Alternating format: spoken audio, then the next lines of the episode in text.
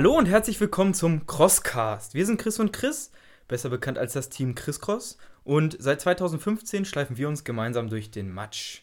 In dieser Episode geht es um, wie soll es weitergehen mit Tough Mudder.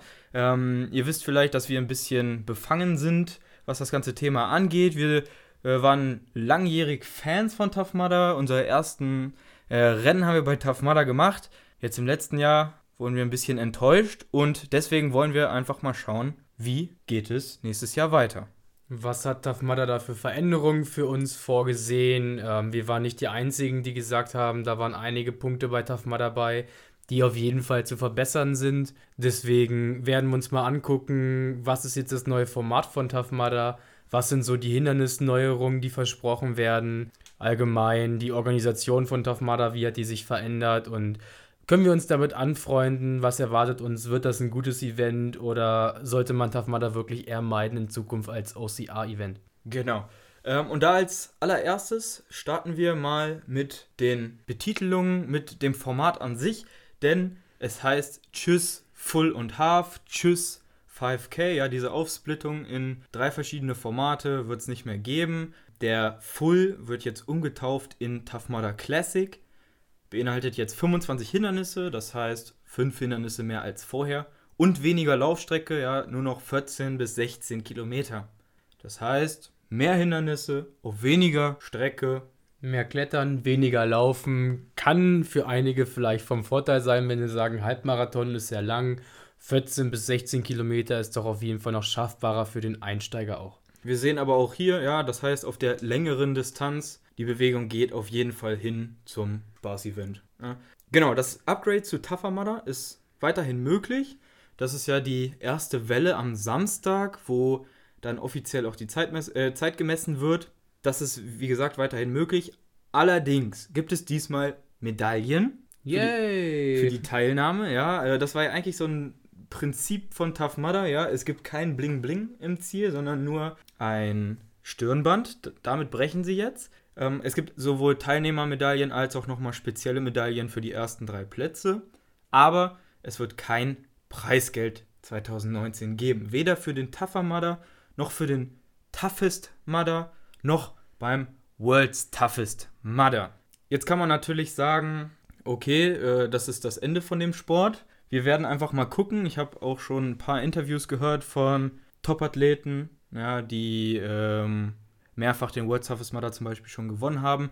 Und da haben sie gesagt, das muss nicht das Ende bedeuten, aber für viele Athleten ist es einfach so, dass man von diesen großen Events, gerade was den World's Toughest Mudder angeht, äh, 24-Stunden-Events, nicht mehr als drei, vier maximal Events im Jahr schafft. Zeittechnisch, vorbereitungstechnisch, auch regenerationstechnisch, finanziell. Das kostet ja auch immer ein Schweinegeld, hier mal nach Australien zu fliegen, da mal nach Amerika zu fliegen. Und deswegen überlegt sich halt gerade die Elite sich das mindestens zweimal, ob sie dann an einem Event teilnimmt, wo es keine Preisgelder gibt. Hier sieht man dann auch eher die Entwicklung zum Mainstream, weil normale Läufer wie du und ich, sage ich mal, die da wirklich nur mal so ein Event machen wollen, um über sich hinauszugehen, hey, ist das cool?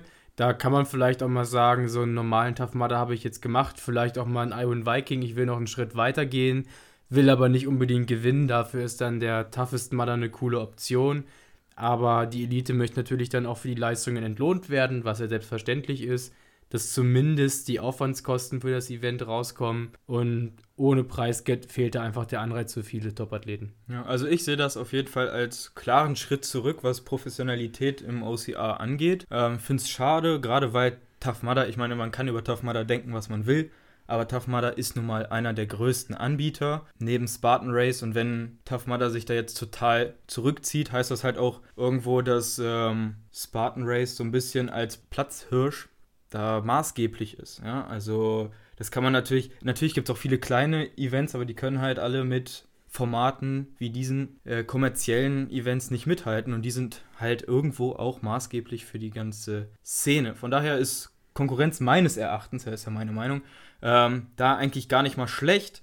Und wenn sich Tafmada jetzt selber abschafft, äh, was das für den Sport generell heißt, werden wir sehen. Also für Spitzenevents wie Toughest und World Toughest hätte man Preisgeld lassen können. Vielleicht ja, sagen Toughest, wir, ich meine, Toughest ist ja auch noch irgendwo so, ja, okay, aber World's Toughest Mother, ja. ich meine, man quält sich da 24 Stunden, die rennen da 100 Meilen. Du, du möchtest doch da auch, das, das ist doch auch irgendwo Motivation, ja, also äh, ich laufe ich laufe ja nicht äh, Topleistung, um am Ende dafür eine Urkunde zu bekommen. Ja, Händedruck kriegst du. Und ja. eine spezielle Medaille. Auf der einen Seite möchte man das natürlich auch für sich machen, aber äh, so ein Preisgeld ist, finde ich, auch immer eine geile Motivation auf jeden Fall. Da hätte man vielleicht eher bei den Tafferwellen den Rotstrich an, äh, Rotstift ansetzen können und da ein bisschen Preisgelder zusammenstreichen. Vielleicht nur für den ersten oder sonst wie, aber beim World's Toughest und Toughest Mudder bei den langen Events wirklich fehl am Platz, diese Kürzung. Also da gucken wir mal, was da für Leistungen im Vergleich zu letztem Jahr erbracht werden. Wir können uns vorstellen, dass die Elite-Läufer beim World's Toughest nicht unbedingt diese Umfänge laufen werden wie dieses Jahr. Aber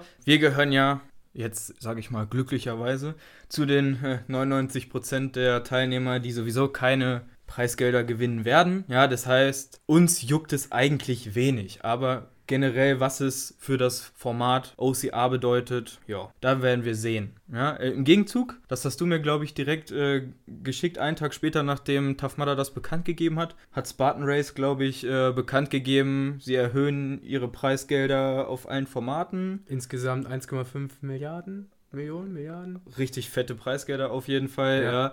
ja. Äh, das heißt, die haben sofort Attacke gemacht dagegen. Zieht dann ja. Elite-Aufsicht auch die Wandlung, was die Elite bei Xletics angeht, ist eher ein Schritt in Richtung Elitesport.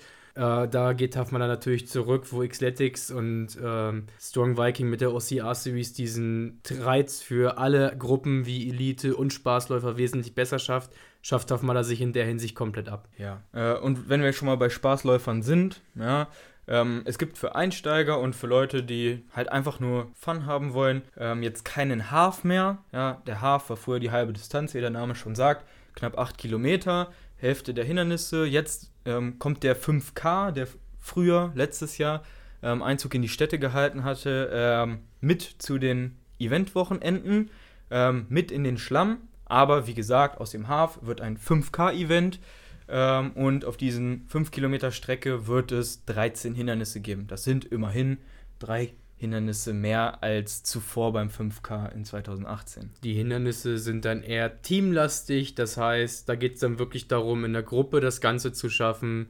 Da hätten wir dann Hindernisse, was fällt mir spontan ein, wie Block Ness Monster, Pyramid Scheme, Everest. Everest, alle Hindernisse oder Burden Walls, wo man sich eben gegenseitig drüber helfen kann, unterstützen kann und weniger die Hindernisse, wo man wirklich irgendwelche Griffkraft benötigt, wie Kong und sonstiges. Kein Eiswasser, kein Strom, das ist da alles nicht dabei. Genau, ähm, dann gibt es auch in 2019 Toughest Mudder als Format. Leider gibt es in Europa nur einen Toughest Mudder und zwar äh, den in Midlands. Äh, der in Deutschland, in Berlin, der ist leider gestrichen, sehr schade. Den hätten wir wahrscheinlich mitgenommen, denn dieses Jahr gibt es da auch eine ziemlich große Veränderung. Das Format ist nämlich nicht mehr acht Stunden lang, sondern jetzt dieses Jahr zwölf Stunden. Das macht das Ganze nochmal zu einem ganz anderen Event. Auf acht Stunden läuft man doch nochmal ein bisschen anders als auf zwölf Stunden. 50 Prozent mehr. Genau, 50% mehr, wenn du es so ausrechnen möchtest, du Mathe. Ja, das, Freak, das war das nicht ist, schwierig. Ja, aber ich wäre nicht auf die Idee gekommen, eine Prozentzahl auszurechnen, aber gut. nee, also ganz anderes Rennen, gerade auch, wenn man dann überlegt, acht Stunden, da läuft man eigentlich nur bei der Dunkelheit, am Ende wird es kurz hell. Bei zwölf Stunden hat man doch auch noch diese helle Helligkeitsphase. Und gerade im Dunkeln lässt es sich nochmal anders laufen als im Hellen. Da werden bestimmt auch nochmal andere Distanzen gelaufen. Und nochmal eine ganz andere Herausforderung, vom Dunkeln ins Helle wirklich zu kommen. Auch hier, wie gesagt, keine Preisgelder, dafür Medaillen für alle, äh, spezielle Medaillen für die Top 3 und ein Champions Bib für die Sieger. Ja. Ist das nicht erstrebenswert? Quält sich zwölf Stunden Noch was für die Wände. Und kriegst eine tolle Bib am Ende, die dir danach nie wieder irgendwo anziehst und an den Schrank hängst oder so. Super. was ich für eine ganz coole Neuerung halte, ist die Teamstaffel-Kategorie. Ja, da können, kann man jetzt als Team mit entweder zwei, vier oder als offenes Team antreten. Und ähm, beim Zweierteam ist es zum Beispiel so, die erste und die letzte Runde müssen gemeinsam absolviert werden. Dazwischen muss immer einer von beiden mindestens auf der Strecke sein, was sich für mich eigentlich äh, ganz gut anhört. Ja, gerade für Leute, die vielleicht sagen, ja, die 40 Meilen schaffe ich jetzt noch nicht alleine, aber im Team auf jeden Fall. oder gerade um da auch ambitionierter ein bisschen ranzugehen, auch wenn es nichts zu gewinnen gibt. Aber ähm, das ist dem Teamgedanken auf jeden Fall äh, eine ganz nette Sache. Wir haben noch eine Änderung, was dann das Village angeht. Beim Europe's Toughest Mudder am Lausitzring war das Ganze so, dass es ein riesiges Zelt gab, was beheizt war, wo auch Mikrowellen, Wasserkocher, glaube ich, alles rumstanden für die Athleten, Bänke mit eigenen Bereichen. Das wird alles gestrichen. Äh, man könnte sagen, es wären Kostengründe. Tough Mudder begründet das natürlich damit, dass der World Toughest Mudder Feeling nach Europa gebracht werden soll. Ähm, beim World Toughest Mudder stehen eben die Läufer mit den eigenen Zelten am Pit-Bereich. Das heißt, jeder muss sich seine Sachen selbst mitbringen, sei es Zelt, Verpflegung und sonstiges und dann eben im Zielbereich zum Zelt laufen, sich verpflegen und weiterlaufen. Ob da Elite-Läufer jetzt auch wieder bevorzugte Plätze ja, haben, bestimmt. wahrscheinlich. auf jeden Fall. Aber ähm, so ein kleines Zelt, da kriegt man einfach nicht dieses Equipment mit und dieses Feeling mit wie in so einem Riesenzelt. Vor allem hast du halt auch diese Wärme in der Nacht nicht, ja, das hatten wir in Europa ja, beim Europe's Toughest Mudder in Berlin halt, du bist ins Zelt reingekommen und es war halt warm. Ja, du bist in der Pause nicht, nicht so runtergekühlt. Äh, beim World's Toughest Mudder, man hat sich erstmal neben sein Zelt gesetzt, hat versucht, sich irgendwie auszuziehen. Dabei ist man schon halb erfroren, äh, weil man einfach nur in so einem Partyzelt saß, was die Wärme, Wärme nicht gehalten hat. Ja, ob das jetzt unbedingt so eine super Neuerung ist, das mag ich jetzt mal dahinstellen. Aber Camping ist bei, in Midlands jetzt auf jeden Fall möglich. Das war ja bislang, glaube ich, nicht äh, der Fall.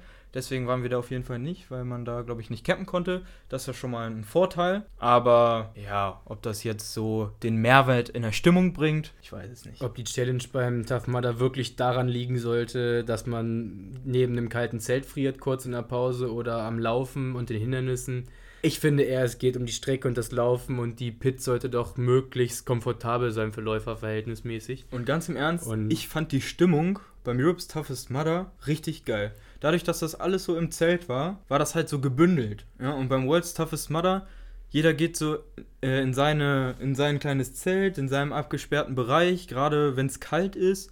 Ähm, und jeder macht so sein Ding in der Pit Area. So als Läufer auf jeden Fall. Das fand ich in, in Berlin auf jeden Fall besser. Da war auf jeden Fall ganz andere Stimmung untereinander. Dann auch die Pit, der Pit Crew gegenseitig hat sich unterstützt von anderen Bereichen.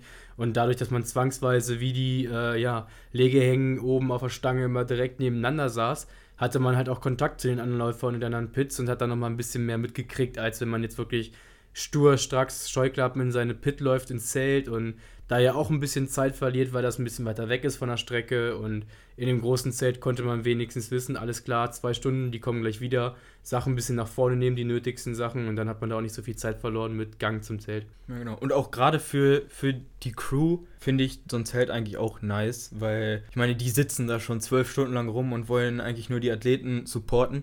Die müssen dafür auch noch ein Schweinegeld bezahlen, dafür, dass sie andere Menschen helfen dürfen. Ja, das finde ich schon mal eine weitere Frechheit bei Tough Mudder eigentlich.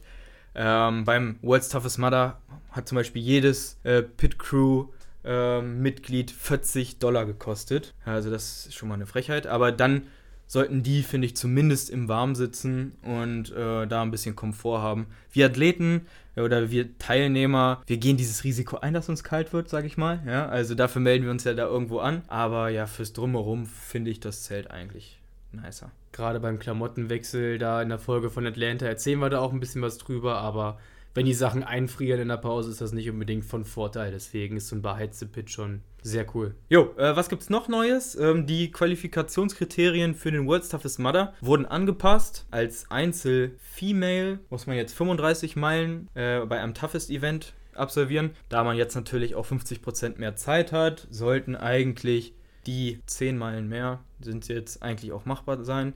Äh, Einzelmänner äh, 40 Meilen, Zweier- und Vierer-Staffel so, müssten mindestens 45 Meilen schaffen, um halt den äh, Contender-Status beim World Toughest Mother zu bekommen. Wenn man überlegt, im Zweier-Team ist das schon gut machbar. Ja, mehr als gut machbar. Also da kann man ja auch ordentlich Tempo geben. Das sollte kein Problem sein. Was haben wir noch für schöne Veränderungen? Wir haben statt fünf Events letztes Jahr, dieses Jahr nur vier Events. Mudder Eifel, welches letztes Jahr neu dazugekommen ist, fliegt auch schon wieder raus. Äh, ja, haben wir da ein bisschen was drüber gehört. Eigentlich war die Strecke ganz okay, aber Ja, dadurch, dass es halt das, das zweite Event äh, in NRW ist, wird es wahrscheinlich einfach zu viel in NRW gewesen sein. Es war auch zu geballt zeitlich, wenn man sich die ganzen anderen Events anguckt, die auch größtenteils, ihr habt es echt gut in NRW. Ja. Wenn man überlegt, was ihr für Events habt, geil.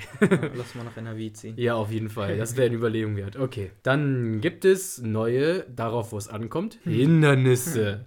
Die waren ja letztes Jahr bei Mudder doch mehr als mau, muss man sagen. Die Hindernisse allgemein bei Tough Mudder sind ja eher darauf ausgelegt, sich mental ein bisschen zu fordern. Wenn man die einmal gemacht hat, ist es eigentlich auch mehr oder weniger keine große Herausforderung mehr, in so ein Eisbecken zu springen zum Beispiel. Und das Körperliche kam da komplett zu kurz.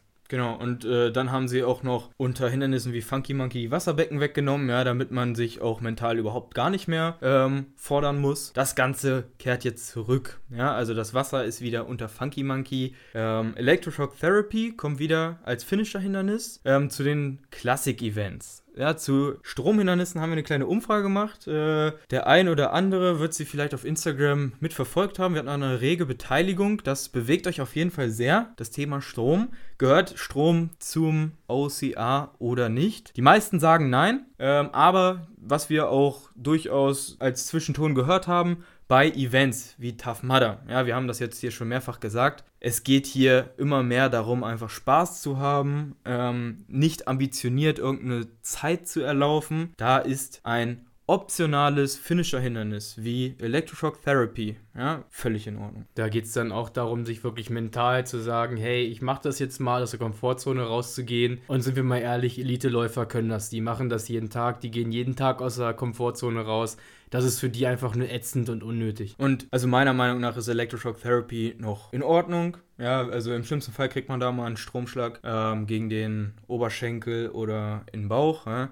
Aber so Hindernisse wie Electric Eel. Oder beim Mud Masters, wo man durchkriechen muss und da sind die Stromkabel, wo die potenzielle Gefahr, das Ding gegen die Schläfe zu kriegen, sehr hoch ist. Es sei denn, man hat eine coole Triebwerk-Cappy auf. ist dann doch sehr hoch und das muss nicht unbedingt sein. Wenn es jetzt ein anderes Hindernis ist, wie äh, beim World's Toughest Mudder oder beim das Strong Viking, dass man bestraft wird, wenn man zu blöd ist und nicht rafft, dass der Rand am Anfang mit Strom so, ne. Bibber, ja. unterlegt ist, äh, wenn man einfach nur mit der Triangel ein Band berührt, weil man da nicht eine ruhige Hand hatte. Das ist noch in Ordnung für uns, auch für Elite-Events, sagen wir, aber Wenn es ja. vorprogrammiert ist, dass man einfach eine gewischt bekommt, ja, dann kann man halt nicht durch Leistung glänzen. Bei allen anderen äh, Hindernistypen, da wenn du geil bist, fällst du halt nicht ins Wasserbecken. Ja? Wenn du dich darauf vorbereitet hast, dann, äh, keine Ahnung, küsst du halt nicht den Schlamm, ja, sondern bleibst in den Ringen beim Berserker Crawl oben. Bei Electroshock Therapy, ja, ob du dich jetzt vorbereitet hast oder nicht, ist egal. Ja. Du kriegst eine geknallt, so oder so.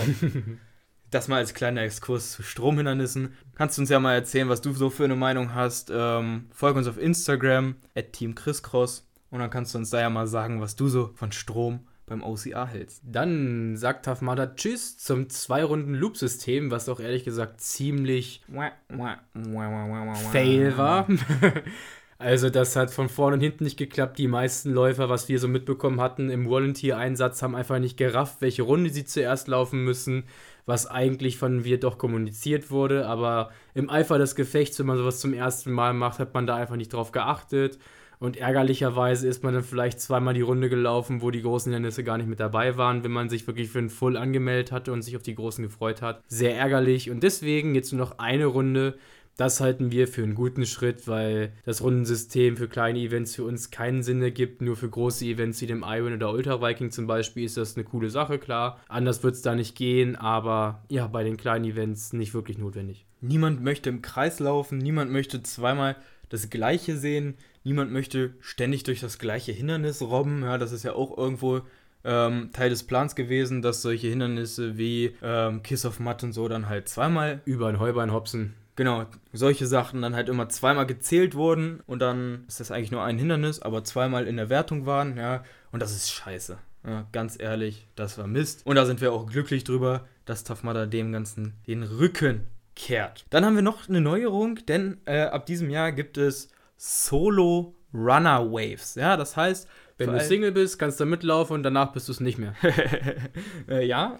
Oder, ja, wenn du halt eher so Einzelkämpfer bist, deine Freunde keinen Bock auf so einen Mist haben, dann kannst du dich zu dieser ähm, Startwelle einfinden und dort direkt vor dem Start schon Teamkameraden finden, mit denen du dich dann gemeinsam durch den Schlamm schleifen kannst. Eine nächste Änderung, die wir wirklich sehr gespannt sind, weil ihr wisst, Tafmada ist so ziemlich das einzige Event, die frecherweise von ihren Zuschauern Geld verlangen. Soll das Village ein bisschen ausgebaut werden, dass man als Zuschauer was für sein Geld bekommt. Da soll es einen DJ geben, so Chillout-Ecken geben, wahrscheinlich wieder so ein paar Challenges wie äh, Käse fressen oder äh, Reifen umschubsen.